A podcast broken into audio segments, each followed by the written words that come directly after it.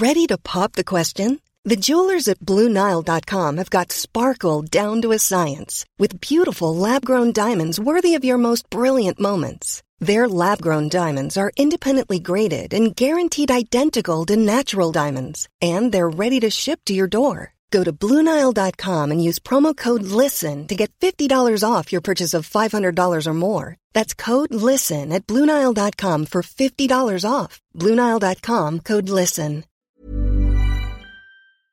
Det her afsnit er støttet af Good Habit Company, som gør det enkelt for dig at huske at tage de vitaminpiller, der er mest hensigtsmæssige for lige netop dig.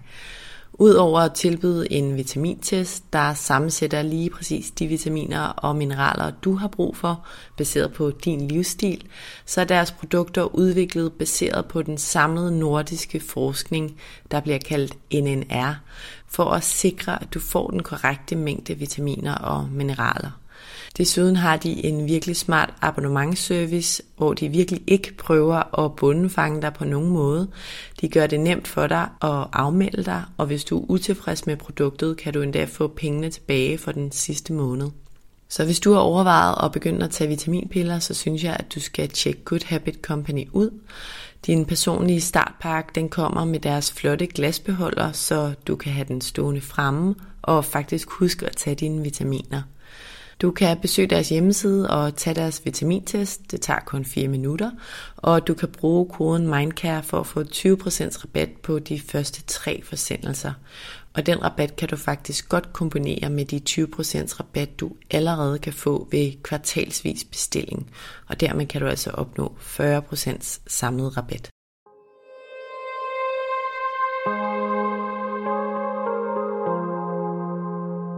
Vores mentale sundhed er nedadgående, og det er til trods for, at vi aldrig har været rigere, aldrig har haft flere muligheder og aldrig har levet længere.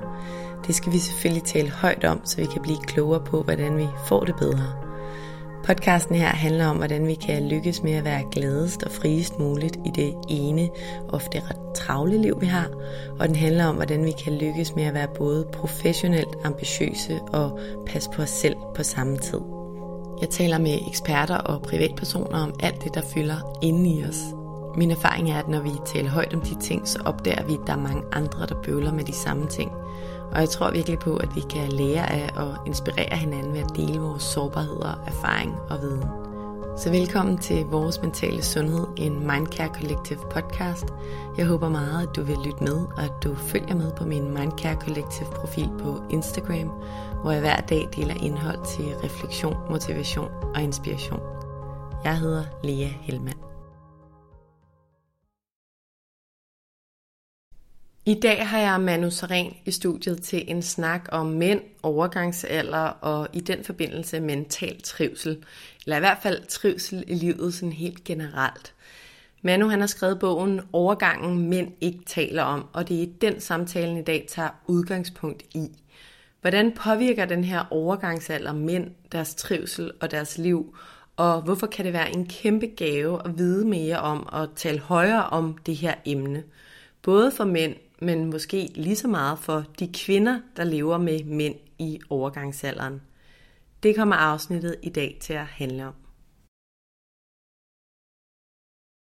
Inden vi starter vil jeg som altid også lige nævne, at du helt gratis og nemt kan støtte, at der bliver ved med at komme nye afsnit af vores mentale sundhed. Det gør du selvfølgelig først og fremmest ved at dele, at du lytter med derude. Derudover betyder det selvfølgelig også rigtig meget, hvis du rater podcasten, anmelder den og subscriber til den i din podcast-app, hvis du kan lide det, du hører. Du kan også donere et valgfrit beløb til podcasten. Det gør du via MobilePay-nummeret 155503 som du også kan se i tekststykket under afsnittet her. Det er alt sammen med til at støtte, at der kan blive ved med at komme nye afsnit. Tusind tak. Velkommen til, Manus Ren. Tak skal du have. Hvordan har du det i dag, Manu? Uha. Øh, jeg har det... Jeg har det godt, synes jeg. Øh, jeg er i en periode, hvor jeg ikke sover så godt, men det er simpelthen fordi, jeg har fået sådan betændelse i skulderen. Du ved, så er det, når man vender sig om, ikke? hvilket man gør rigtig mange gange, har jeg fundet ud af om natten, så vågner jeg lidt. Og det kan jeg mærke, det irriterer mig nu. Ja. Altså, det der med søvn, det er bare så vigtigt, ikke? Det er ja. så vigtigt. Ja. Det er noget, vi begge to er dykket ned i. Ja. Ja. Og søvn Ja. og mental sundhed hænger jo om noget sammen. Ja. Jeg har små børn, så jeg kender godt det der med Du kan- perioder Ja, med, ja, ja. med dårlig søvn. Men Manu, jeg er rigtig glad for, at du er her i dag. Vi skal jo tale om et emne, der er ret nyt for mange, eller det er i hvert fald ikke noget, vi har været så vant til at tale særlig højt om. Vi skal tale om mænd og om overgangsalder, og jeg tror først og fremmest, at der er mange, der ikke helt ved, at mænd faktisk også har en overgangsalder, og især er der mange, der ikke ved, hvad sådan en mandlig overgangsalder indebærer. Mm. Og det har du skrevet en bog om, og det skal vi tale om i dag, fordi den her overgangsalder, det er jo en, det er jo en livsfase, og der er ingen tvivl om, at den her fase, den påvirker mænds hverdagliv helt generelt, og altså også hvordan de går og har det, og ofte så påvirker det jo også kvinders liv og trivsel, fordi de jo lever sammen med de her mænd. Så det her emne, det skal vi have på bordet i dag, så flere mennesker kan blive lidt klogere på emnet. Mm. Er du klar på, at vi springer ud i det lige om lidt? Jeg er så klar. Det lyder godt. Inden vi gør det, så vil jeg lige starte med at introducere dig. De fleste kender nok til dig, men du hedder Manus Ren, og du er far til fire børn.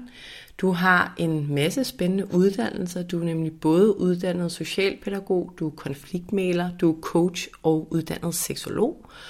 Du har podcasten ADHD podcast med Manus Ren, som handler om ja, ADHD, som du selv, selv blev diagnostiseret med for en håndfuld år siden efterhånden. Og derudover så arbejder du altså i dag som coach og foredragsholder og forfatter, og du har i den forbindelse altså skrevet den her bog, Overgangen mænd ikke taler om, som handler om mænds overgangsalder. Mm. Ja. Men jeg har som altid lyst til at starte lidt på toppen. Du, øh, du har jo en sådan lidt, jeg ved ikke om jeg vil kalde den atypisk, men i hvert fald mange facetteret profil. Mm-hmm. Hvordan, hvordan kan det være, at du endt her, hvor du har skrevet en bog om mænd og overgangsalder? Ja, jeg har et meget øh, atypisk profil. Altså, jeg sad med nogle af mine familiemedlemmer i går, som øh, var på besøg, for, eller er på besøg fra Indien, og de var også sindssygt nysgerrige på, sådan, hvad jeg har lavet, og de kan ikke rigtig forstå det. Altså, hvordan kan man have været politiker og minister, og så både har skrevet en kogebog og børnebøger, og de, altså, der er blevet, ja, alt muligt. Ikke? Og jeg tror, det, det er jo nok der, hvor øh, min ADHD måske også træder ind, fordi det, det, det kunne være en hemsko at have det, men det kan også være en superkraft at have det også, ikke? fordi at øh, man siger ja til så mange ting og følger meget sin, sin, sin lyst, mm. og, og det, det kan jo få en mange steder hen. Så det har jeg gjort jo. Jeg har jo virkelig øh, le, altså, både levet og lever et, et, et liv, hvor det er sådan, næsten sådan hedonistisk, ikke? Altså sådan, så, så det er nok derfor. Altså, Det er jo egentlig også meget fint det der med, at altså, vi lever jo i et samfund, der er meget øh, kasseinddelt, og det kan sine ting, men der er jo mange, der på den måde så bliver lidt begrænset i deres muligheder, eller ikke i deres muligheder, men i hvert fald det, de gør i livet, fordi man mm. så er på en vej, og så er det den vej, man tager, ja. hvor det du, har du i hvert fald ikke lavet dig holde tilbage af. Nej, heller ikke. Altså, der er også folk, der bliver sindssygt provokeret af det. Ikke? Altså, nå, skal han nu tale om det? Eller mm. hvorfor kan han ikke bare... Det, altså, men det, altså, det har for længe selvfølgelig sluppet. Ikke? Øh, også øh, de mennesker, jeg kender, også i min omgangskreds, har jo også bare accepteret, at jeg, jeg gør, hvad jeg har lyst til, og mm. nogle gange fungerer det, nogle gange fungerer det ikke. Sådan er det jo altså. Ikke? altså men, men, øh, men jeg har ligesom skabt et, et liv, hvor jeg faktisk er sindssygt glad for det, jeg laver. Fordi mm. jeg kun laver det, jeg har lyst til.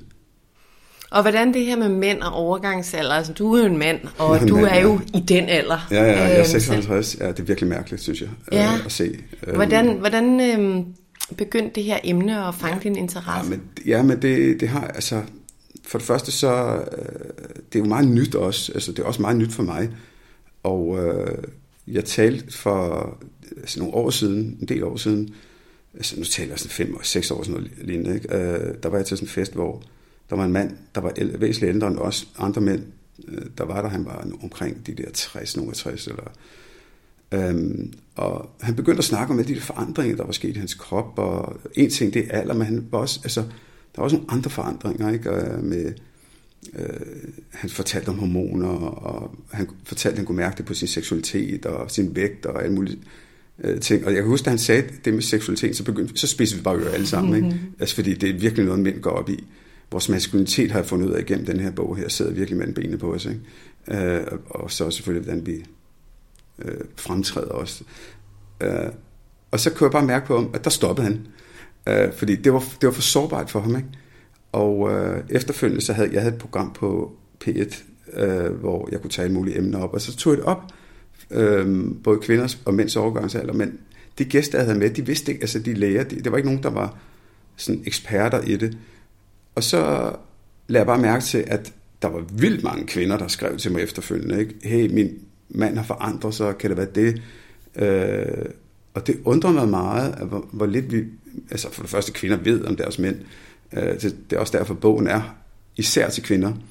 Øh, men der er også mange mænd, der skrev til mig sådan, hey, tror du, det er det, der er ved det, og jeg kan mærke en forandring.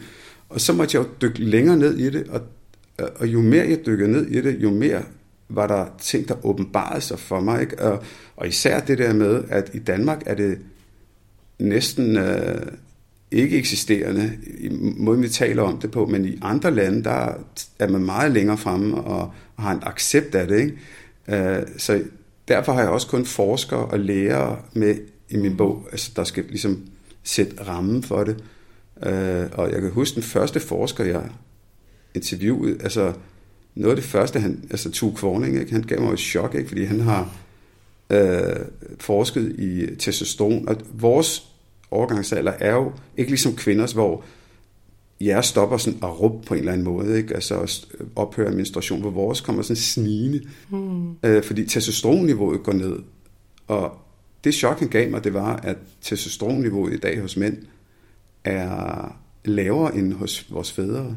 Mm. Og et lavt testosteronniveau går ud over ens libido og rejsning, øh, hvordan fedtet sætter sig, humør og søvnen, øh, hvordan vi træner muskelmasse og alt muligt. Ikke? Og Manu, vi skal tale om de her tre øh, kategorier eller tre afsnit i din bog, som jo blandt andet også er kroppen. Ja. Jeg vil gerne lige høre, inden da, du nævner det også lidt nu, det her med, at det jo også er relevant for kvinder at vide det her. Ja. Og jeg kan huske, at vi talte sammen i sin tid om det her mm. emne, om at lave mm. det her afsnit, mm. så spurgte jeg dig også, tror du mm. egentlig, at det er mm. relevant for mm. min podcast, hvor mm den primære målgruppe jo er kvinder i ja, 30'erne, ja, ja, 40'erne, og du var sådan, det er især, eller i ja. hvert fald også vigtigt for den her gruppe. Ja. Og du nævnte det lige kort, men vil du ikke lige prøve at sætte dine ord på, hvorfor er det, det her emne er virkelig vigtigt at tale højt om, både for kvinder og for mænd? Jo, altså for det første så, så sker der en forandring for, øh, for mange mænd. Altså, det, det gør der. Og det er jo her, hvor 1 plus 1 bare giver 2. Fordi ja, det er alder.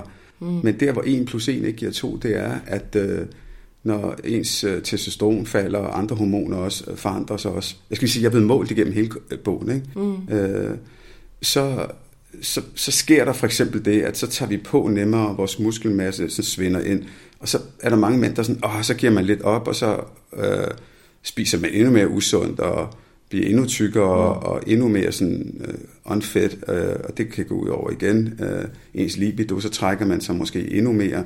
Så det kan blive en enorm ond cirkel, vi kommer ind i, hvor alder selvfølgelig også spiller ind. Ikke?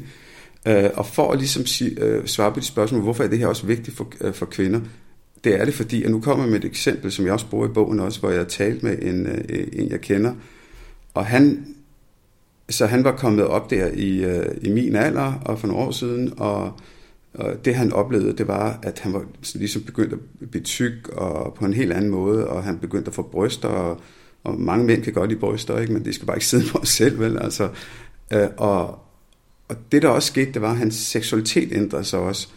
Og, øh, og det vil jeg bare sige, det snakker vi slet ikke om som mænd, vel? Og, øh, og det der så skete mellem ham og hans øh, hvad det, kone, det var, at han var begyndt sådan at trække sig lidt, og sådan du ved, når, når de skulle i seng om aftenen, sådan undgå lidt det at have sex og sådan noget, ikke? Og øh, det der så skete, det var jo, at han ikke får snakket med hende om det, fordi han ikke har et sprog for det her. Mm. Han, han vidste jo ikke, hvad der skete, han har ikke et sprog for det. Men det, der var interessant, synes jeg, det var, at hans kone var begyndt at tænke, at det har noget med mig at gøre. Mm. Så hun var begyndt at sådan, prøve at tabe sig og gøre alt muligt for at sådan tænke, okay, han synes ikke, jeg ligger mere. Og igen, eller ja, hun ikke er det for over for ham. Og igen, så handler det om, at de bare ikke kommunikerer. Mm. Men hvor, filen skal man kunne kommunikere omkring noget, man ikke har et sprog for, ikke? Ja.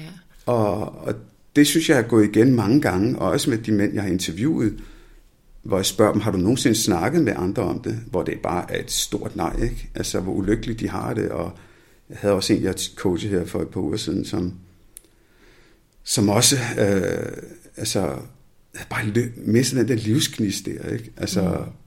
og han havde ikke snakket med nogen om det.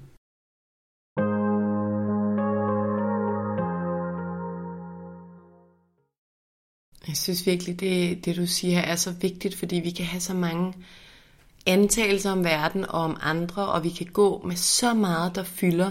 Men hvis vi ikke forstår, først og fremmest, hvis vi ikke taler højt om det, men også hvis vi ikke forstår den andens, nu siger mm. den andens, det kan også være de andres perspektiv, så er der bare sådan en stor risiko for, at vi går glip af det her Ja. ja, potentiale for samhørighed ja. og, og føle sig normal og føle, at man hører til og Ja. ja. kærlighed. Ikke? Ja. Så øhm, jeg er jo all for, at vi skal tale højt om de ting, som vi, vi glemmer, og det er jo også en af årsagerne til, at jeg har den her podcast. Mm.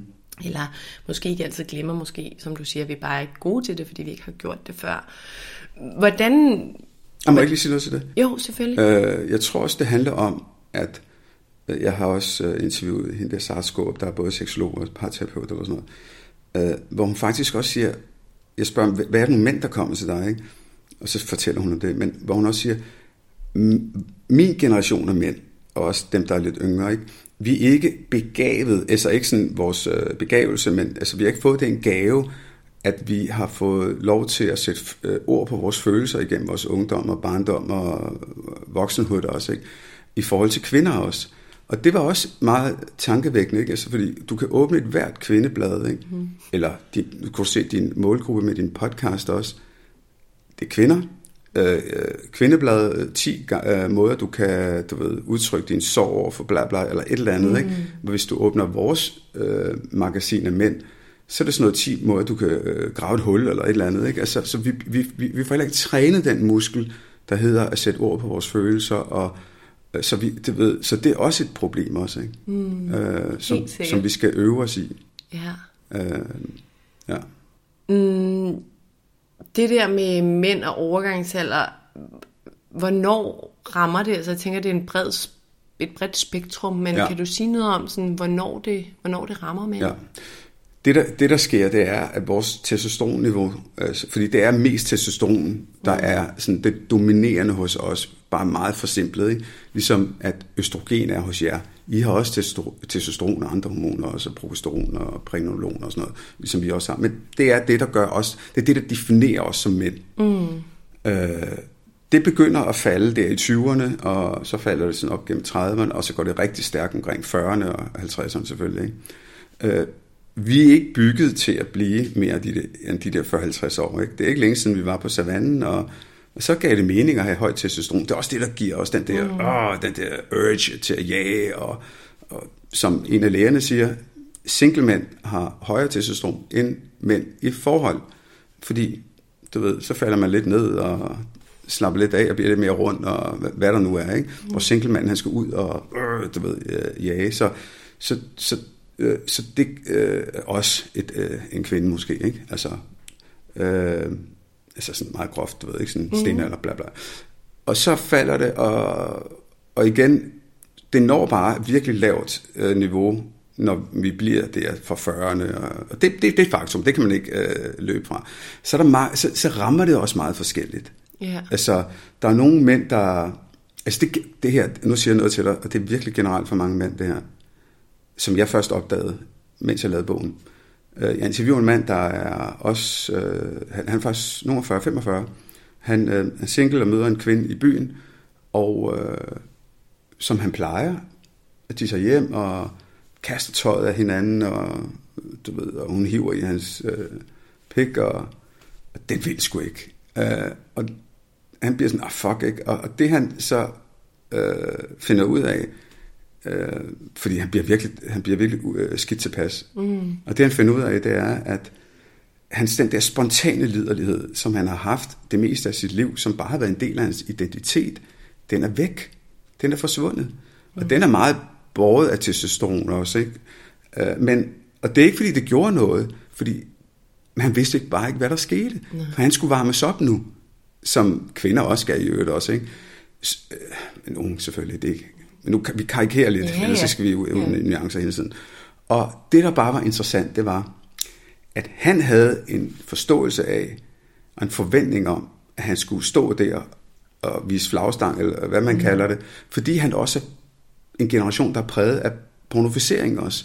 Det sjove er, hun er også præget af pornofisering, fordi kvinder er jo også præget af, at du ved, øh, kigge derind, ikke? og mm. det skal bare være fuld, øh, fuld power. Ikke? Så, øh, så, så begge stod der uden et sprog, ikke? og for den forandring, han var ind, er kommet ind i, øh, og det, igen er det igen det manglende kommunikation, det manglende, det manglende sprog også, men der var en forandring, og det kunne jeg så lige pludselig spejle mig i også, hvor jeg, hvor jeg sådan kunne se, shit mand, det er sgu også far, det har jeg heller ikke mere. Nej. Jeg har ikke den der sådan, du ved, jeg, min ligner mere min kærestes ja. seksualitet. Ikke? Men vil det sige, at egentlig mænd i, nu siger jeg bare sådan noget, allerede slut 30'erne og gennem 40'erne, kan begynde at mærke noget, der ændrer sig? Altså hvis vi skal sætte en alder på, ja. hvornår man ja, kan mærke er, de her altså, tegn? Det vil undre mig, at, øh, hvis man kunne mærke noget, de fleste mænd kan sgu nok ikke mærke noget i 30'erne og sådan noget, og, men i 40'erne, altså når man mærker, altså der der tror jeg, der er nogle mænd, der kan gøre det. Og så igen, så rammer det meget forskelligt. Jeg har interviewet en, der hedder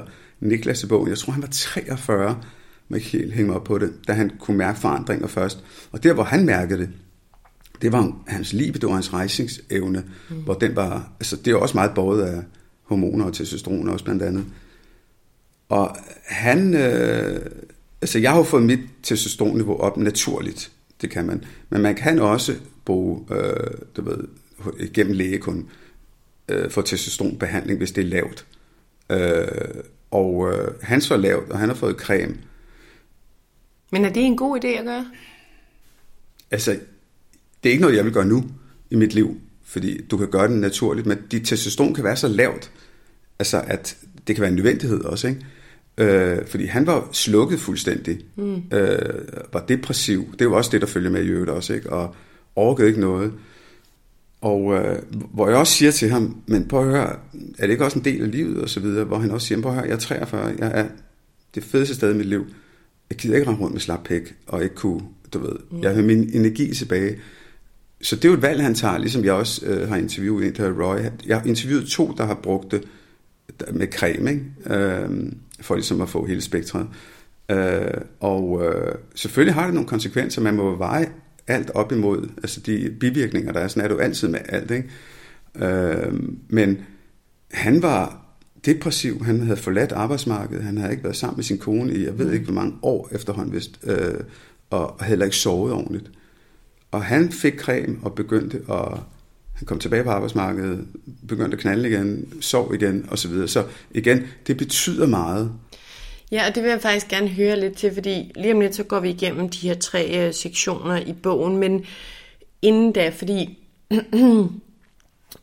hvad, hvis vi lige skal sætte nogle ord på, hvad det er, det egentlig kan gøre ved mænds, mænds liv, og jo egentlig også kvinders, men den her podcasten handler jo om at trives i livet, ja, og ja, ja. primært om mental sundhed, men også sådan, hvordan får vi mest ud af livet, og hvordan har vi det godt.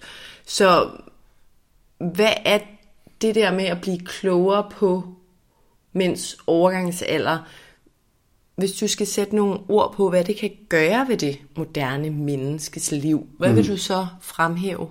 Jamen, der er ingen tvivl om, at øh, hvis du tager moderniteten, og det, det er virkelig et godt spørgsmål faktisk, øh, fordi for mig så er moderniteten også, at, at vi inden for meget få år, altså nu gider jeg ikke engang gå ind i al den øh, forstyrrelse, vi får, øh, du ved, konstant, ikke? Altså, men moderniteten er jo også, øh, hvis vi bliver inden for det her felt her, at vi har fået en livsstil, som gør, at vores testosteronniveau faktisk øh, ikke er så højt, som ham forskeren Tu Kvorning siger. Øh, min generation har lavere, fordi at vores livsstil i den her modernitet gør, at, øh, at vi sidder mere stille, og vi ikke får bevæget os. Og det er ikke særlig godt for testosteronet, det falder. Mm. Og det er der, hvor 1 plus 1 ikke giver 2 hele vejen igennem, fordi det er det ene. Noget andet er altså også, apropos moderniteten, alle de hormonforstyrrende stoffer, vi også kommer i os også. Ikke? Altså, det betyder altså rigtig meget. Efter jeg har været i de her, altså kigget på de her ting her, og øh, blevet målt og vejet også, ikke? Altså, jeg er gået fuldstændig hen til svanemærket og sådan noget, alle de der rene ting, fordi jeg kan bare se, shit mand, selv mine hormoner er fucked up, ikke? Det, man, man mærker det jo ikke. Øh, så hele vores moderne livsstil er bare ikke særlig sund for øh, testosteronniveauet. Og grunden til, at jeg ligesom kom ind i det her, det var også, at jeg kom op til en, en, øh, en læge, en, han er functional øh, mediciner, han er Ulrik Jerpstad, ikke? Han har også været med i podcasten. Nå ja, det er sandt, ja. Det var, ja, det var ham. Øh, og han... Øh, og der var jeg sgu lidt sådan, du ved, småvarmset, ikke? Og ondt i maven, og øh, jeg var sgu lidt... Og måske var det det, der havde ramt mig, altså du ved, ikke? Altså, sammen med usund livsstil også, ikke? Og øh, så talte vi om det, og målte også med testosteron også, og alt muligt andet. Øh, det, der er problemet, det er, altså der var jeg vist på 19 eller sådan noget eller andet, men det siger ikke noget. Ham der Roy, han var på 12, hvor den nederste grænse er på 11, ikke? Mm. Men det siger ikke noget, fordi han kunne sikkert leve godt på 12, det kunne så ikke, men, men det, der er interessant, det er jo det relative fald. Det er, hvor var det, vi kom fra? Mm. Ikke? Det er jo der, hvor vi havde det allerbedst. Fordi det, er, det, er, det er virkelig vigtigt, det her. Fordi det, jeg kan se, det er for alle, jeg har interviewet, der virkelig har haft det skidt, der har haft et meget lavt testosteronniveau også, de har stort set alle sammen haft et længerevarende stressforløb inden. Nå, okay. Øh, det er meget interessant, synes jeg ikke, og jeg talte med en stresslæge om det, øh, hvor hun også sagde, jeg havde desværre ikke med i bogen, for det var efter den var trygt, hvor hun sagde, hvad havde I regnet med? Altså, øh, kortisol er jo bare sådan en packman, der bare æder alt i kroppen, ikke? Altså både skidt og kanel, ikke? Øh, det siger Ulrik øvrigt også, ikke? Stress er noget af det værste for ens testosteronniveau. Stress er noget af det værste det er for bare, mange ting, ja, ikke? Er kortisol, dårligt ja. for vores hukommelse, ja, søvn, søvn og appetit, ja. sexlyst, ja. frygtcenter, alt sådan noget. Jeg vil godt lige, eller som jeg hører det, bare lige for sådan lige prøve at opsummere, så er der ligesom to ting i det, fordi den ene ting er, at når vi taler om det her emne og bliver klogere på det, mm-hmm. så kan det hjælpe mænd til at føle sig mere almindelige og normale, og man får et sprog til at sætte ord på nogle følelser og noget, der måske gør lidt ondt og lidt svært, som kan gøre, at man i sit forhold, man kan forstå hinanden bedre og mm. egentlig have det bedre i livet på den måde. Men så er der også den anden del, og det er det der med, at vi kan faktisk gøre noget for, at det ikke nødvendigvis bliver så slemt. Forstå mig ret. Ja, ja, ja. Det, der med, det kan du. Du kan ja. få dit testosteronniveau op. Ja. Altså det har jeg jo gjort naturligt, uden at tage creme og sådan noget. Mm. Eller, Prøv at fortælle lidt om, hvad du gør. Jamen, det ene er helt klart altså det der med at, at, at få udviklet et sprog for noget, som, som vi ikke har et sprog for. Altså mm. det, er, det er simpelthen alfa og omega, simpelthen, og har været sindssygt vigtigt for mig. Og, og ligesom øh, prøve, at, prøve at gøre det, ikke? Mm. Og, og træde ind i noget helt nyt. Øh, fordi det, det, og det er virkelig nyt øh, med de her forandringer her, der, øh, der sker med os, uden at vi egentlig ved, hvad, hvad, hvad det er for nogle forandringer. Ikke? Mm. Og der er mange mænd, der virkelig er øh, overrasket over det også. Ikke? Altså, altså, ja, og, deres, og det er deres kærester og koner jo også jo. Fordi lige pludselig så er der bare en forandring. Og det jeg godt kunne tænke om at spørge dig om, har du aldrig nogensinde undret dig over, hvorfor nogle mænd, apropos hvorfor vi kalder det panikalder, ikke? hvorfor nogle mænd lige pludselig skrider for kone og barn og hopper ind i en sportsvogn og får tatoveringer og, med en lyshåret pige på 25. Jo, jo, det er jo sådan en omvandrende ja, kliché. Det, det er en kliché, og det er, altså, og det der er, altså hvis du går ned og analyserer den, og taler med nogle af de mænd, mm. så er det fandme interessant at se, at for det første er der rigtig mange, der fortryder det. Men der er også rigtig mange mænd, jeg siger ikke det alle, men der er rigtig mange mænd, der står i den situation, og lige pludselig oplever en forandring. Også en psykisk forandring. Shit, man, tingene fungerer ikke, og jeg er ikke, øh, du ved, det jeg plejede at være. Vi skal nok komme tilbage til det, når vi skal snakke om sindet.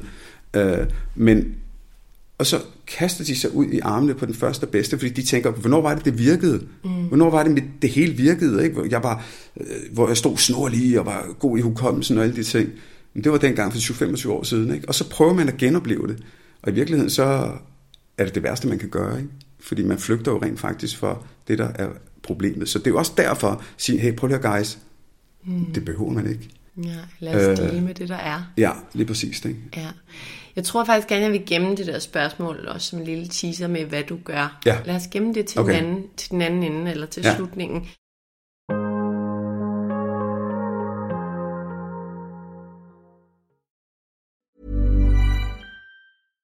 Ready to pop the question? The jewelers at BlueNile.com have got sparkle down to a science with beautiful lab grown diamonds worthy of your most brilliant moments. Their lab grown diamonds are independently graded and guaranteed identical to natural diamonds, and they're ready to ship to your door. Go to BlueNile.com and use promo code LISTEN to get $50 off your purchase of $500 or more. That's code LISTEN at BlueNile.com for $50 off. BlueNile.com code LISTEN. I'm Sandra, and I'm just the professional your small business was looking for. But you didn't hire me because you didn't use LinkedIn jobs. LinkedIn has professionals you can't find anywhere else, including those who aren't actively looking for a new job but might be open to the perfect role, like me. In a given month, over 70% of LinkedIn users don't visit other leading job sites. So if you're not looking on LinkedIn, you'll miss out on great candidates like Sandra. Start hiring professionals like a professional. Post your free job on linkedin.com/people today.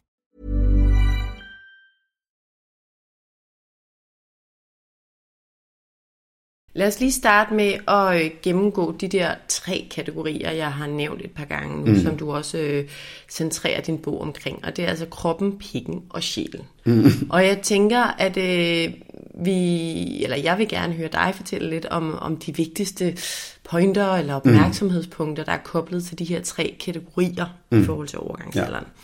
Så lad os starte med, med kroppen. Ja. Du har været lidt inde Vi har på været lidt inde på det med kroppen, ikke? Altså, at der sker den her hvad hedder det, fysiske forandring også, som mange mænd, de, øh, de også oplever også, øh, og som kommer bag på dem. Og, og det er, altså det var også en stor overraskelse for mig, men, men det er jo også, altså åbenbart, så kan, og det er jo det, lægerne siger til mig, altså mænd kan få hedeture, øh, vi tager på øh, uhensigtsmæssigt. Øh, Kan få bryster? Ja, ja, det er jo det, man kalder rødvinsbryster, ikke? og så det er jo problemet er jo, at alkohol har det med, øh, der er nogle komponenter i, hvor øh, fedtet begynder at sætte sig her, fordi vi får de her kvindelige øh, former også, ikke? Mm. Øh, og det er, jeg kan love dig for, at det er provokerende for mange mænd, ikke? at lige pludselig stå der og, øh, og se sig selv forandre sig, man bliver rundere, og, og det er jo testosteron også, ikke?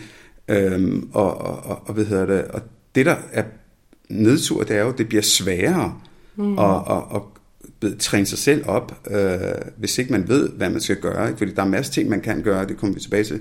Så der, der, det fysiske er bare vigtigt, og ligesom hendes søs Vollesen også siger, en, en læge, jeg har interviewet, ikke? hun siger, at hun, øh, når mænd kommer og er depressiv, så spørger hun altid til, øh, du ved, øh, de ting, der kan være forbundet med overgangsalder også, ikke? og kost og så videre. Kost betyder sindssygt meget også. Øh, og alkohol betyder meget. Altså i det hele taget, sund li- livsstil betyder mm. øh, rigtig, rigtig meget.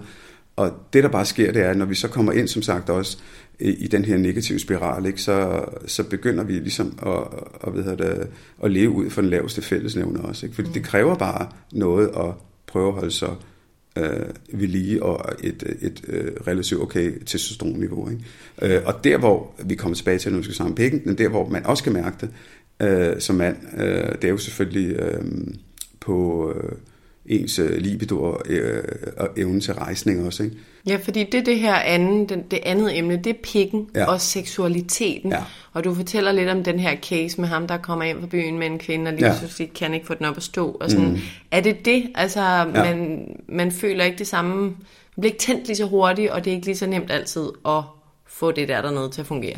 Når nogle mænd gør, andre mænd, det er jo der, hvor det rammer forskelligt, ikke? men der er rigtig mange mænd, der ikke bliver tændt øh, på samme måde, som skal varmes op.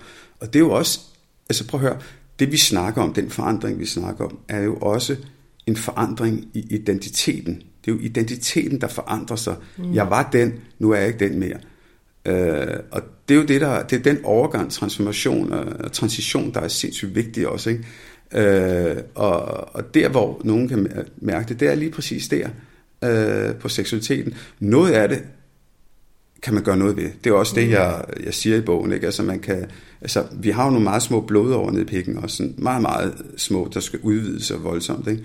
Mm. Øh, og der har jeg været hos øh, både en interview, hedder Peter Lyngdorf, der er overlæge i seksologi, og så en der hedder Michael Strøm, som har et apparat, hvor man sætter strøm til øh, underlivet, og, og hvor han... Øh, altså, hvor man ligesom øh, med sådan noget shockwave, du ved, øh, hvad det, renser de der blod over plakken og alt muligt andet. Øh, Dick Kajsø, jeg ved ikke, om det er skuespilleren, mm. ja, han har prøvet det. Han, jeg har ham ikke med i bogen, men ham har jeg bare læst om rigtig meget. Han, han, øh, han havde rejsningsproblemer i seks år, indtil han ligesom fik ja, åbenbart, øh, du ved, chokvæver renset øh, de der blod over der. Og det, der også sker, det er, at man også stimulerer også øh, svulmemedlemmerne, fordi jamen, altså, alt i kroppen bliver jo yeah. slidt jo. Sådan er det jo for fanden, ikke? Øh, og, og det han også gør, øh, det er at gå ind og, og tjekke ens bækkenbund også. Øh, og der vil ja, jeg bare... fordi mænd og bækkenbund, det er også noget, vi slet ikke har talt om altså ja, i samfundet. det er for dumt. Ja. Det er simpelthen for dumt, fordi jeg, jeg har været en af dem, der har været dum, men øh, altså alle mænd altså, prøver jo det der med, altså når man kommer op i alderen, du ved, så lige pludselig så ser man, shit, man skal stå der og drøber af, ikke? kom nu mand, det tager 700 år, ikke? Øh, og rejsningen forandrer sig forstået på den måde, at, at du ved, da man var ung, og sådan er det jo, der stod den sådan op ad maven næsten, og nu er det sådan lidt mere øh, lige ud, ikke? Altså, og det er jo klart, altså, det er jo bækkenbundsmusklen, der holder det fast. Mm. Og kvinder får besked på at træne den, og det fik jeg også at vide for mange år siden, og jeg har også sådan, ja, ja, også sådan prøvet at træne lidt, og jeg mistede lidt interessen.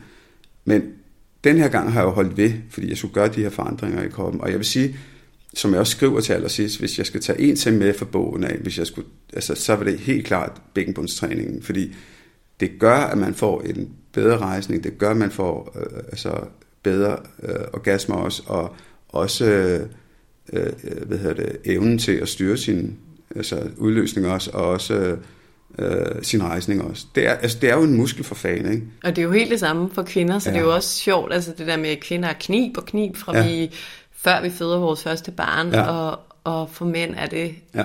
virkelig ikke talt om særlig meget. Ja.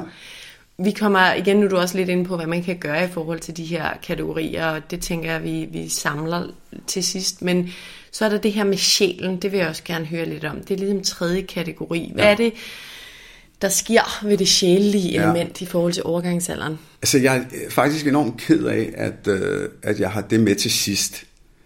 Men det kunne ikke være anderledes. Altså, det, men det burde næsten have været noget af det første. Fordi at øh, det er sidste del i bogen, hvor jeg bliver øh, klogest, synes jeg, i min øh, rejse igennem det her. Ikke? Fordi at øh, nu taler jeg med en, jeg kender, der hedder Jesper Vestmark også, ikke? og han laver sådan nogle retreats op i Sverige og bla bla bla, alt muligt. Meditationsguru. Ja, ja. Spørger om, hvad mænd siger, og så taler jeg også med øh, øh, en, der hedder Karoline øh, Nørby, som er jungiansk øh, psykoanalytiker også. Og det var fandme interessant, altså, fordi Jespers tilgang er jo den modsatte af min, som jeg startede med, ikke? Øh, det er, at måske skal man også bare acceptere forfaldet. Ikke? Mm. Altså, at det er en livscyklus, at du har været ung, du har været du ved, stærk og viril, og så kommer du til et punkt, hvor du får familie, og du ved, og så hvil i det, og så sige namaste, og tak for en stærk krop, og nu mm. er den der cyklus ved at slutte.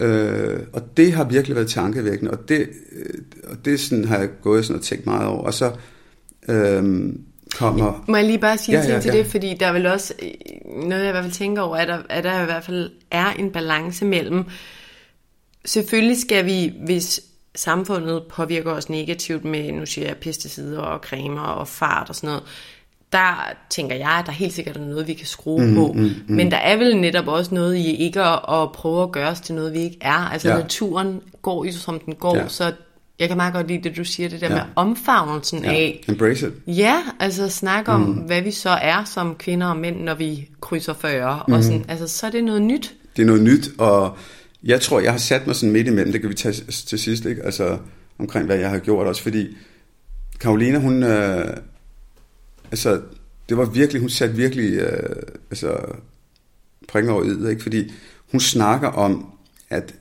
vi i, her, mange, altså især i Danmark, ikke? Altså, har et begreb, altså du ved, vi kalder det panikalder, og vi kalder det midtvejskrise, ikke? hvor Jung havde jo opfundet et begreb, som hedder lebensvente, ikke? livsvendepunkt. Mm-hmm. Og det sjove er, at jeg har også snakket med min fætter om det i Indien også, jeg var i Indien tidligere i år, hvor han snakker også om, det der livsvendepunkt, der er.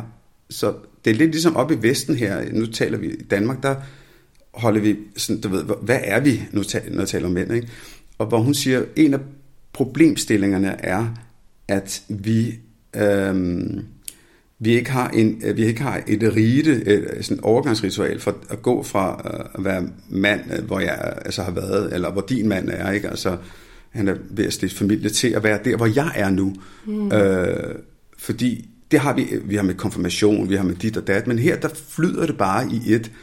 Og det hun så også siger, som var fandens interessant, det er jo, at når vi så i panikalderen, eller når vi så går ud og finder en yngre kvinde, og alle de der ting der, der nu kan være skide sjovt sådan umiddelbart, ikke? så siger hun jo også, at øh, der, vi fastholder vores umodenhed. Altså fordi, at, øh, fordi så går vi tilbage til den alder der. Og det vi skal faktisk vi bør gøre, det er at bruge den her tid her, den her transition til at sige, hvilken slags mand vil jeg egentlig være her den sidste del af mit liv. Og det er også det, som uh, Sarah Skårup også siger. Ikke? Altså, måske skal vi sætte os ned som mænd og sige, okay, skal der være nogle andre værdier, vi gerne vil måles på nu? Og mm. de ting har jeg virkelig taget til mig. Ikke? Altså, og det kan jeg mærke har forandret meget af min identitet og min væren også.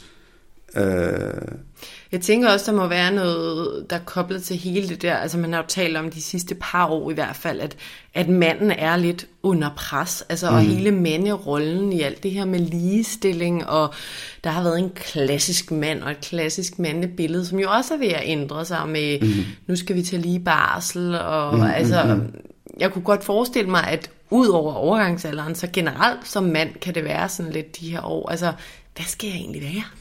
Ja, det, altså det, det, altså det har du virkelig ret i. Og der, hvor man kan se det også, det er jo, at øh, altså nu kommer min gamle kasket lidt på, ikke? Altså sådan den der samfundsting der, ikke? Altså at der er jo også en modreaktion på de ting, der du siger, ikke? Altså der er jo kommet en, en, en bølge af antifeminisme og en antikvindebølge øh, også, ikke? Som er foruroligende, synes jeg. Øh, mænd, der ikke føler, at de kan leve op til kvinder og de krav, samfundet stiller, sig, øh, stiller dem. Ikke? Og, øh, så, og, og der er en reaktion der, det synes jeg fandme uhyggeligt. Ikke? Altså, mm. Der har lige været en sag også i medierne, også om en amerikansk fyr eller engelsk fyr, ikke? der sådan, øh, så slås op på virkelig, at kvinder skal bare være underdanige og bla bla. Og han har så mange følgere, ikke? altså unge mænd, der følger ham osv., så, videre. så det, det, jeg synes lige præcis det, du siger, det, det er mm. faktisk en ret stor udfordring tror jeg i hvert fald, der er noget med mænd i de her år, der øhm, mm. jeg kan godt forstå, at det fylder for dem, det der med identitet. Ja. Men du sagde selv, at øhm, dine værdier og ja. det der med at være i livet har ændret sig lidt mm. de sidste par år. Vil ja. du fortælle lidt om det? Ja, altså, altså, nu har, altså, jeg har jo helt klart taget den rolle til mig, kan jeg mærke, den der med, altså, der er sket noget med mig, ikke? Altså, med den her bog her, det må, det må jeg sige, og samtalerne har virkelig været Øh, Øh, det har sådan været terapi for mig på en måde også, ikke? fordi det er også en spejling for mig.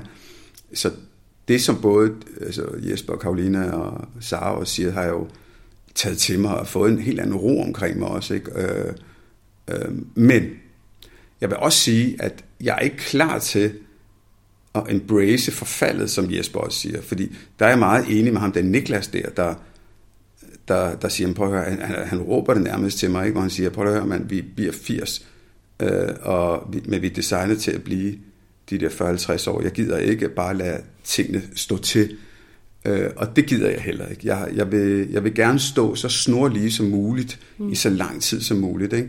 Øh, og være trænet og gøre de ting, jeg har gjort indtil videre, fordi det har virkelig hjulpet mig. Jeg har fået et helt andet overskud også, og energi også, og, øh, og det, det kommer jeg til at holde fast i, det er der ingen tvivl om. Men jeg har også accepteret, at det er en kamp, jeg kommer til at tabe. Fordi jeg kan ikke gøre noget ved tiden og forfaldet og alderen, fordi det, det, sådan er det bare. Ikke? Øh, og så kan man jo, og det kan godt være, at jeg står i en anden situation, når jeg bliver nogen af 60 eller sådan noget, øh, så kan man jo øh, gå til sådan en, øh, sådan en du ved, hormonlæge ikke? og sige, prøv at høre, hvor langt er jeg med mit testosteron, jeg har det helvede til hvad det nu kan være. Mm. Og så kan det godt være, at udviklingen er på et niveau, øh, et andet niveau i Danmark, måske som i USA og andre steder, hvor man kan få eller jeg kan tage hormonbehandling og du ved, være lidt mere snorlig, som en, der hedder Svend Lindberg, fortæller. Han er læge på sådan en fertilitetsklinik og hjælper også mænd, der er nede. Ikke?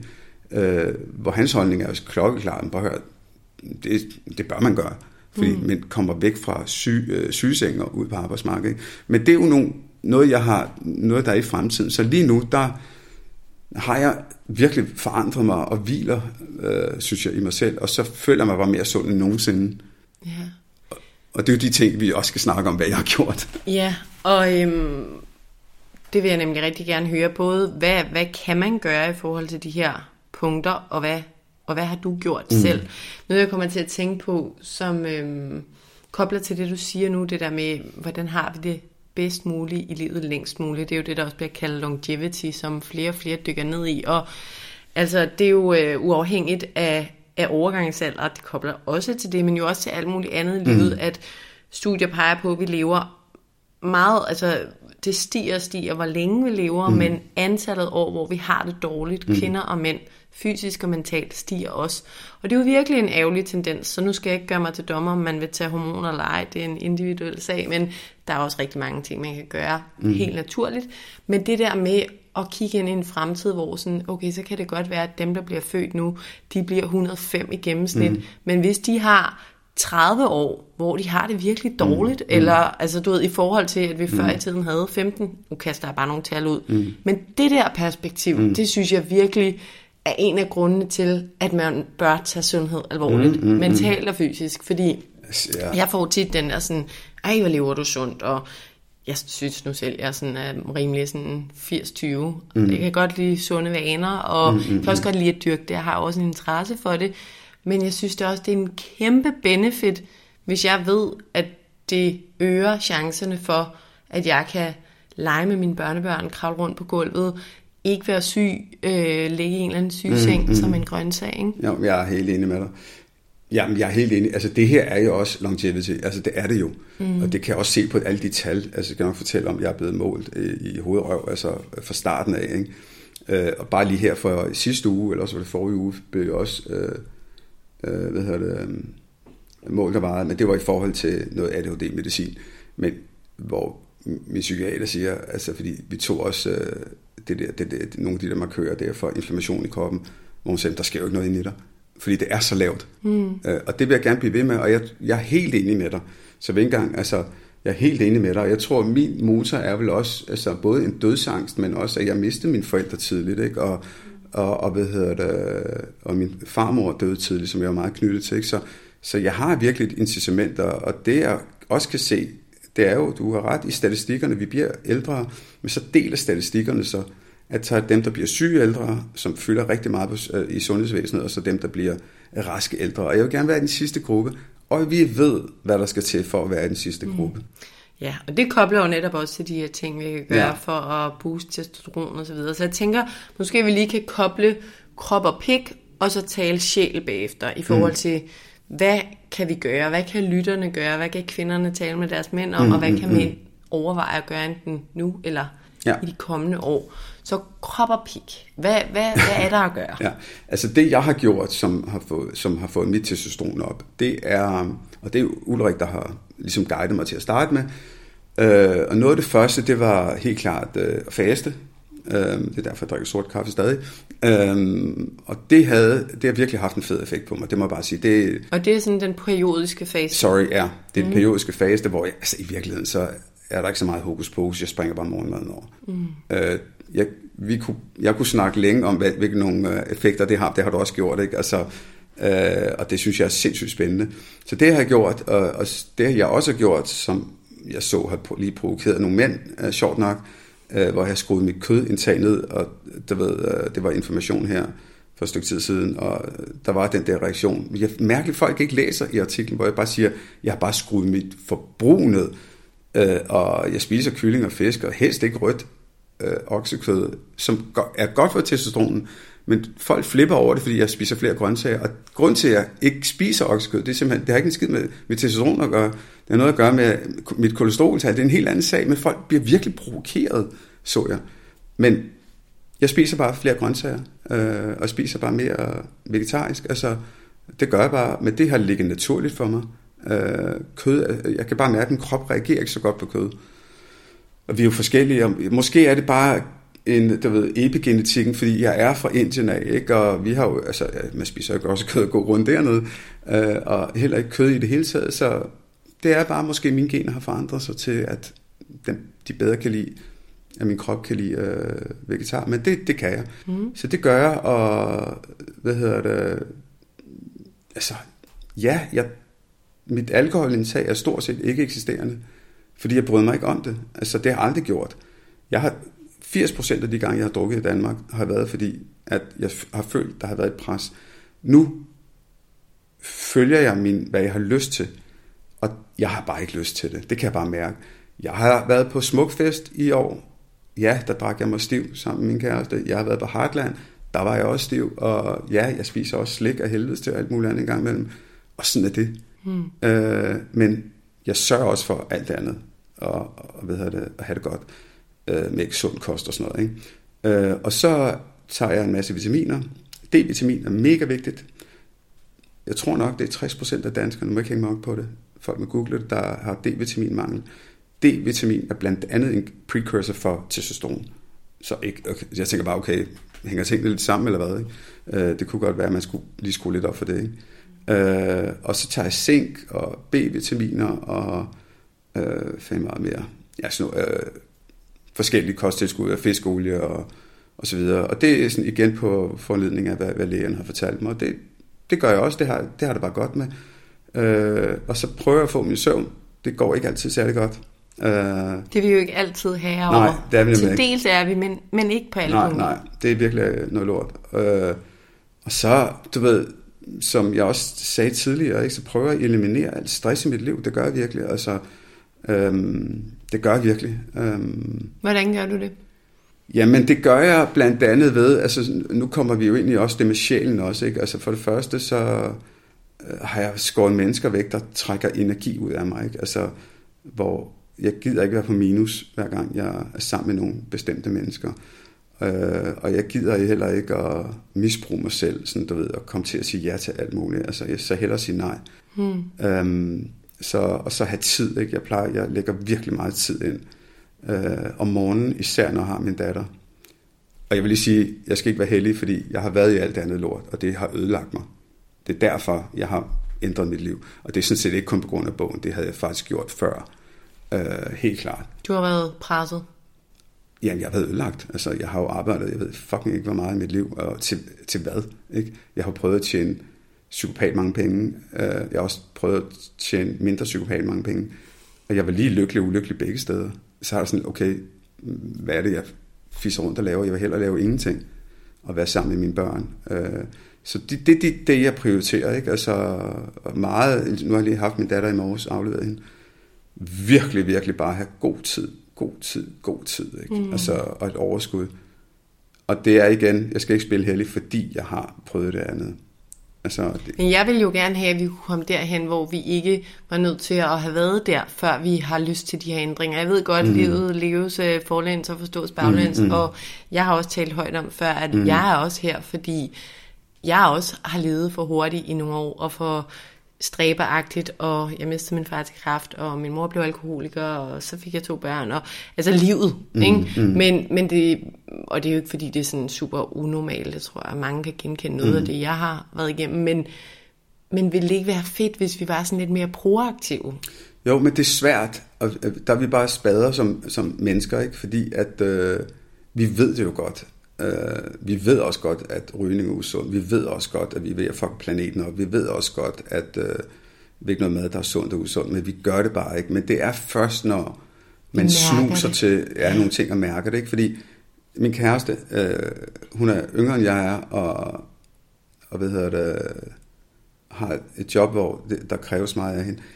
Jeg kan ikke sige de her ting. Jo, det kan jeg godt, men hun, hun lytter ikke. Nej, nej, jo, men det gør hun, men du ved, der hvor der kommer en connection mellem intellektet og følelserne, er der måske helt endnu, fordi hun er et sted, hvor, altså du ved, at, jeg ved ikke, altså måske er det, at når man begynder at komme op i 40'erne, hvor man finder ud af, at det her, det varer altså ikke for evigt, og tiden bliver faktisk en større ressource, mm. end penge er.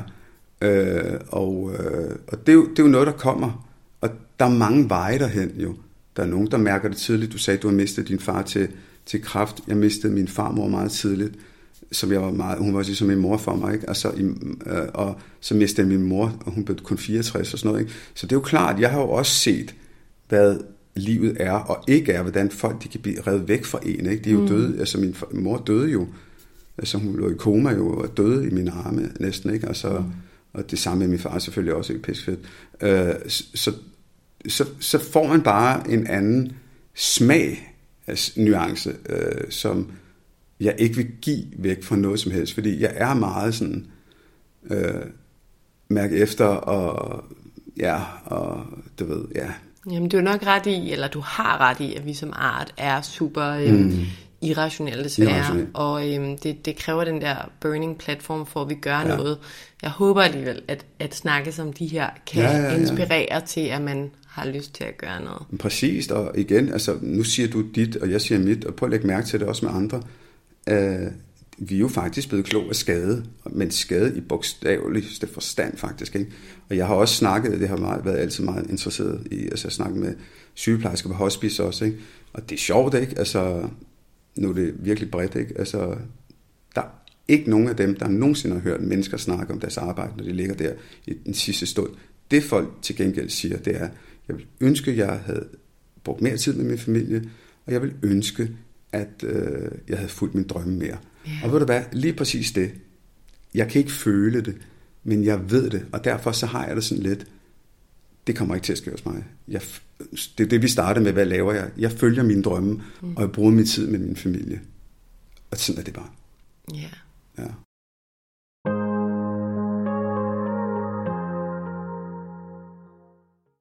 Jeg elsker også de der hospice-studier, der kan virke sådan lidt ja. makabre, men konklusionerne fra dem er bare, altså, så skal vi altså lytte, ikke? når det kommer fra folk, der er på ja. vej til at forlade livet. Ja, og... eller folk, der bliver syge for en kronisk sygdom. Ikke? Ja. Altså, det er jo der, hvor de begynder at leve livet, og jeg har det sådan, jeg gider fucking ikke at vente på, der er en kraftknud, der stikker ud Nej. af mig, før jeg begynder at forstå vigtigheden af at leve. Ikke?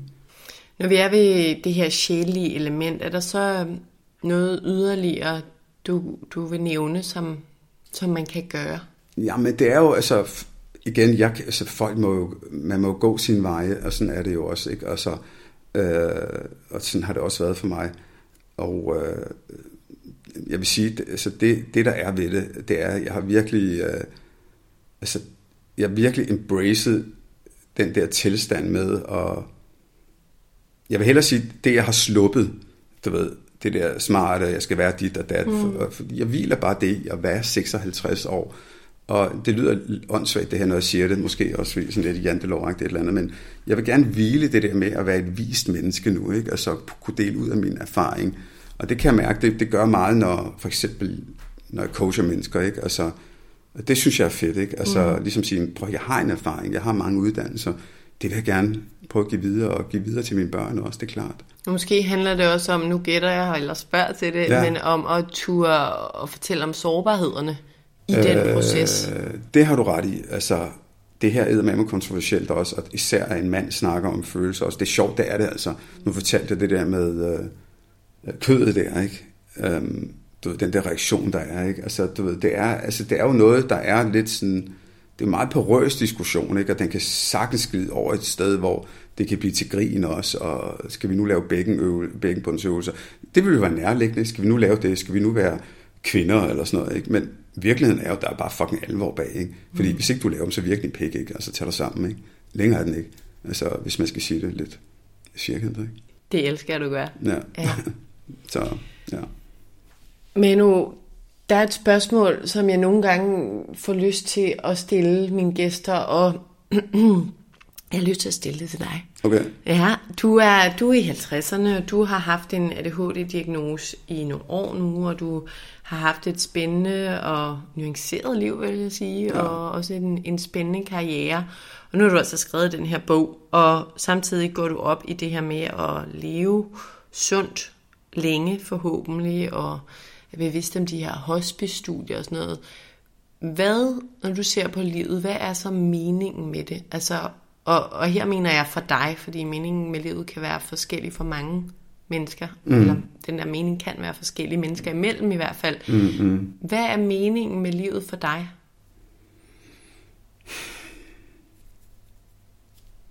Det, altså, ja, der er jo en grund til, at du stiller det, fordi det er et svært spørgsmål, ikke? og det er svært at svare på, men altså, hvis jeg tager det sådan altså sådan, gaver helt ned til du ved, DNA'et i, i det spørgsmål, så er det jo, at jeg har givet livet videre.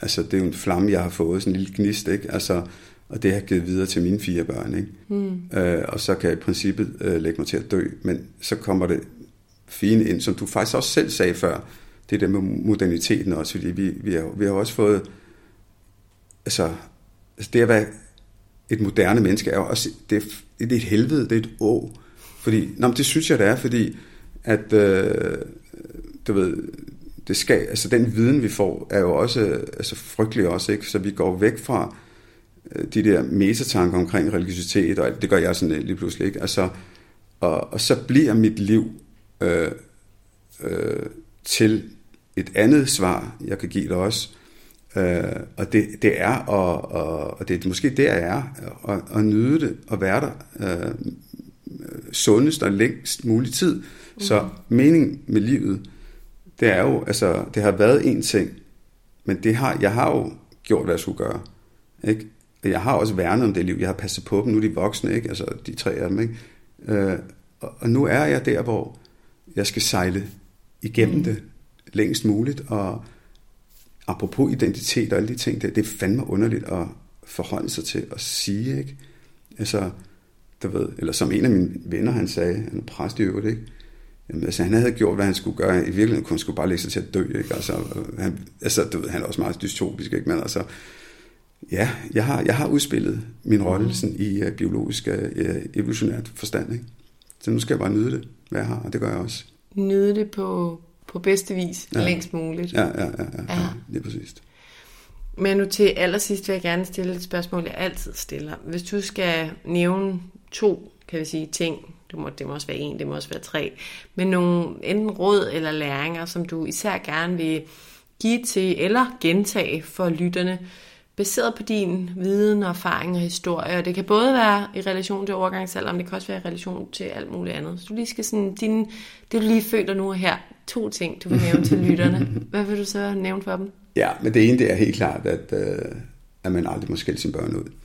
Uh, det, at man aldrig må skælde sine ja, børn ud? det må man sgu ikke. Altså det, det, altså, det, og man kan godt komme igennem livet uden at skille sine børn ud. Mm. Prøv lige at uddybe. Hvorfor jamen, er det vigtigt? Jamen, det er bare vigtigt for mig uh, at sige, fordi at, uh, altså, måske er det fordi, jeg også, du ved, jeg, jeg har lige afleveret i morges, og så ser jeg bare sådan, du ved, forældre sådan lidt vejser lidt af deres børn og alt muligt andet, og, og nu kommer det hellige igen. Jeg har aldrig skældt mine børn ud. Uh, måske én gang, da de, altså, men ellers har jeg aldrig gjort det, da de var små. Er du selv blevet meget skældt ud? Nu kommer, ja, og det er fordi, jeg selv er blevet skældt ud helt vildt, ikke? råbt og af. Og jeg ved bare, altså, børn ved jo godt, når de har fucket op, ikke? De ved det jo godt. Øh, men øh, altså, den øh, smerte der, ikke? Altså, det har virkelig øh, ødelagt mig. Og, men som jeg også siger til mine børn, fordi nu er de jo voksne, ikke? Øh, hvor jeg siger til dem, prøv lige at høre, øh, på en måde så har jeg jo bare taget en kugle for jer, fordi det betyder, at I ikke har fået beskilt ud. Ikke?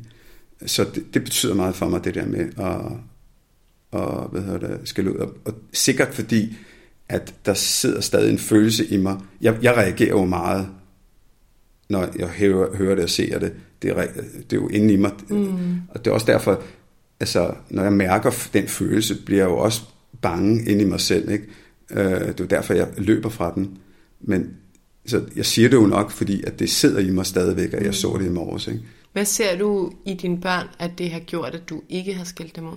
Jamen det dårlige, det har gjort, det er helt klart, at uh, deres tolerance for, når man så siger et eller andet til dem, ikke, så er det sådan, far, du må ikke skælde ud, hvor sådan, okay, slap nu af, altså det her, det var bare et eller andet, altså, øh, den ligger meget lav, den er meget lav, men det gode er jo, at øh, det jo fandme nogle øh, velafbalancerede gode børn, synes jeg, mm. øh, og det synes folk også, og du ved, nogle gange så leder jeg efter de samme traumer hos dem, ikke? Øh, og jeg kan bare se, de er der ikke, altså når de rører ind i, øh, udfordringer i livet, mm. ikke? Altså, så kan jeg bare se, shit mand, de, de takler det, fordi de er sunde, synes jeg, ikke?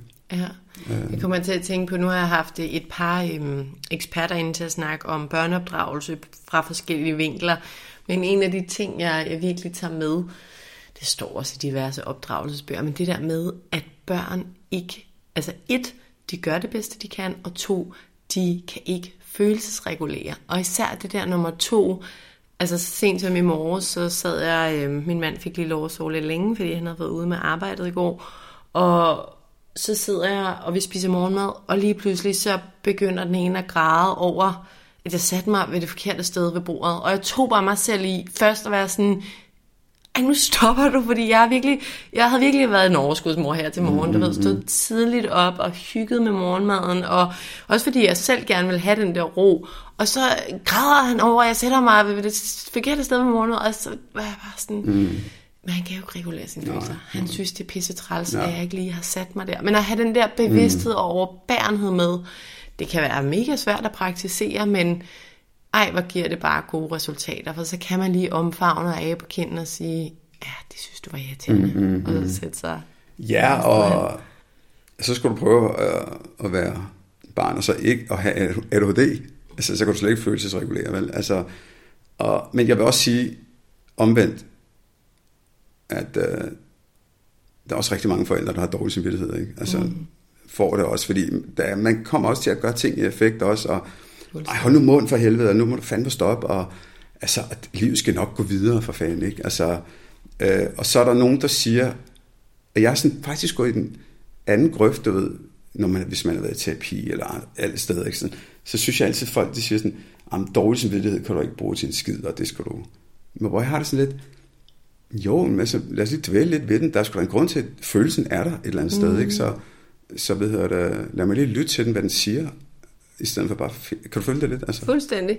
Jeg vil så sige, i forhold til det første, du siger, jeg tror, at der er rigtig mange forældre i dag med de krav, der er til opdragelse, implicit og eksplicit, at vi, vi tit godt lige kunne klappe os selv på skulderen, i stedet mm. for en dårlig samvittighed. Og ja. der ligger faktisk et afsnit med sociolog Maria Axelvold. Hun har skrevet øhm, Det grænseløse forældreskab mm. en bog, og jeg kan altså virkelig anbefale, nu kommer vi ind i forældresnak her, ja, det var ikke ja, meningen, ja, ja. men folk at lytte til det, fordi ja wow, hvor har hun mange perspektiver. Vi har det med mange øh, eksperter i forhold til børn i dag, fokuserer på, hvad vi bør gøre, og det mm, mm, mm, nye børnesyn og sådan noget, som jeg er kæmpe fan af. Men hun, øh, hun sætter altså lupen på forældrene og på, sådan, hvad er det egentlig for en samvittighed, vi bærer på, og for nogle krav, vi skal leve op til. Mm. Sådan, så det kan jeg bare lige anbefale. Mm, mm, mm. Men du siger den ene ting her til slut, det var, ikke skal dine børn ud. Ja. Har du en anden ting, eller er det det, vi skal slutte på? Nej, den er sådan hvis man kan. Mm. Altså, ja. Jamen, jeg kunne sige mange ting, men altså... Det... Lad være at skille dine børn ud. Ja. Det giver gode ringe i vandet. Det er det, ikke? Mm. Tusind tak, fordi du havde lyst til at være med i dag, Manu. Som jeg har nævnt øh, lidt tidligere, så er et af de primære formål med podcasten, det er jo at kaste lys på de ting, der fylder inde i os, men som vi ikke altid taler højt om.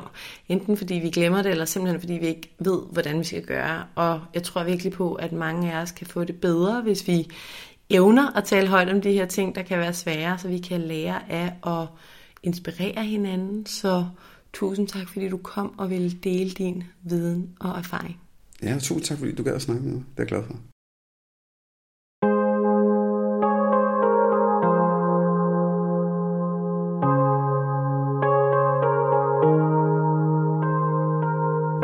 Håber, at du er blevet klogere på emnet mænd og overgangsalder, og jeg håber, at afsnittet har givet dig nogle brugbare perspektiver med på vejen. Vi kom jo lidt rundt omkring i dag, men jeg synes, at Manu han bragt rigtig mange vigtige pointer og ærlige erfaringer på bordet. Både relateret til mænd og overgangsalder, men også pointer relateret til at være i og trives i livet helt generelt. I relation til noget af det, vi talte om, har jeg lyst til at afslutte afsnittet i dag med de fem konklusioner fra det famøse australske hospice-studie, som jeg før har nævnt. Det var en hospice-sygeplejerske, der spurgte mange, mange døende om, hvad de fortrød mest i livet på deres dødsleje, og hun konsoliderede deres svar i fem konklusioner, som var et, at de fortrød, at de ikke havde levet et liv, der var tro imod dem selv. I stedet havde de i højere grad levet et liv, de troede andre forventede af dem. 2. De fortrød, at de ikke havde tilladt sig selv at være lykkelige i livet. 3. De fortrød, at de havde arbejdet så meget, som de havde. 4. De fortrød, at de ikke havde været bedre til at holde kontakten til familie og venner. Og 5. De fortrød, at de ikke havde været bedre til at udtrykke deres følelser. Jeg synes, at de konklusioner fra det studie er så vigtige, og jeg synes virkelig, at vi bør lytte til dem og tage dem til efterretning, når de kommer fra folk, der er ved at forlade det her liv.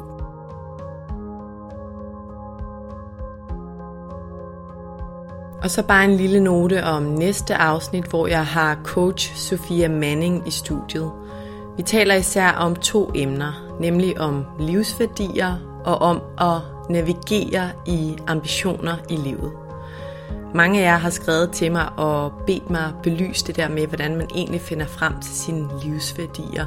Og det er især det, vi stiller skarpt på i afsnittet. Vi taler om, hvorfor det er relevant overhovedet at definere værdier for sig selv og leve efter i livet. Men vi taler altså også om, hvordan man reelt bærer sig ad med at definere dem. Og i forlængelse af det, så taler vi om, hvordan man må bedst lykkes med at navigere i livets mange ambitioner, der omhandler karriere, forældreskab og sundhed og selvrealisering med videre. Fordi faktum er, at vi ikke kan nå det hele, og mange af os kan med fordel blive lidt bedre til at prioritere og fraprioritere ting i det moderne forhastede liv. Og de her to emner, værdier og det at navigere i ambitioner, det hænger selvfølgelig sammen. Så hvis du synes, de emner er spændende, så lyt med til næste afsnit af podcasten. Tusind tak, fordi du lyttede med i dag. Hvis du kunne lide det, du hørte, så husk, at du nemt og gratis kan støtte podcasten ved at dele, at du lytter med på sociale medier. Husk at tagge Mindcare Collective. Det betyder helt vildt meget.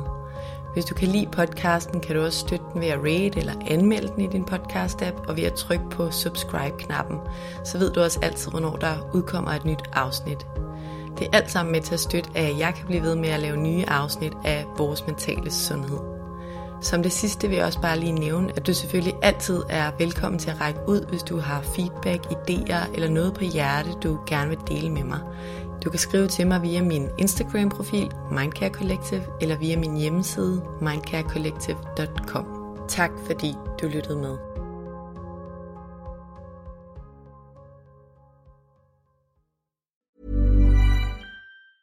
Mom deserves the best, and there's no better place to shop for Mother's Day than Whole Foods Market. They're your destination for unbeatable savings, from premium gifts to show-stopping flowers and irresistible desserts. Start by saving 33% with Prime on all body care and candles. Then get a 15-stem bunch of tulips for just $9.99 each with Prime. Round out Mom's menu with festive rosé, irresistible berry chantilly cake, and more special treats. Come celebrate Mother's Day at Whole Foods Market.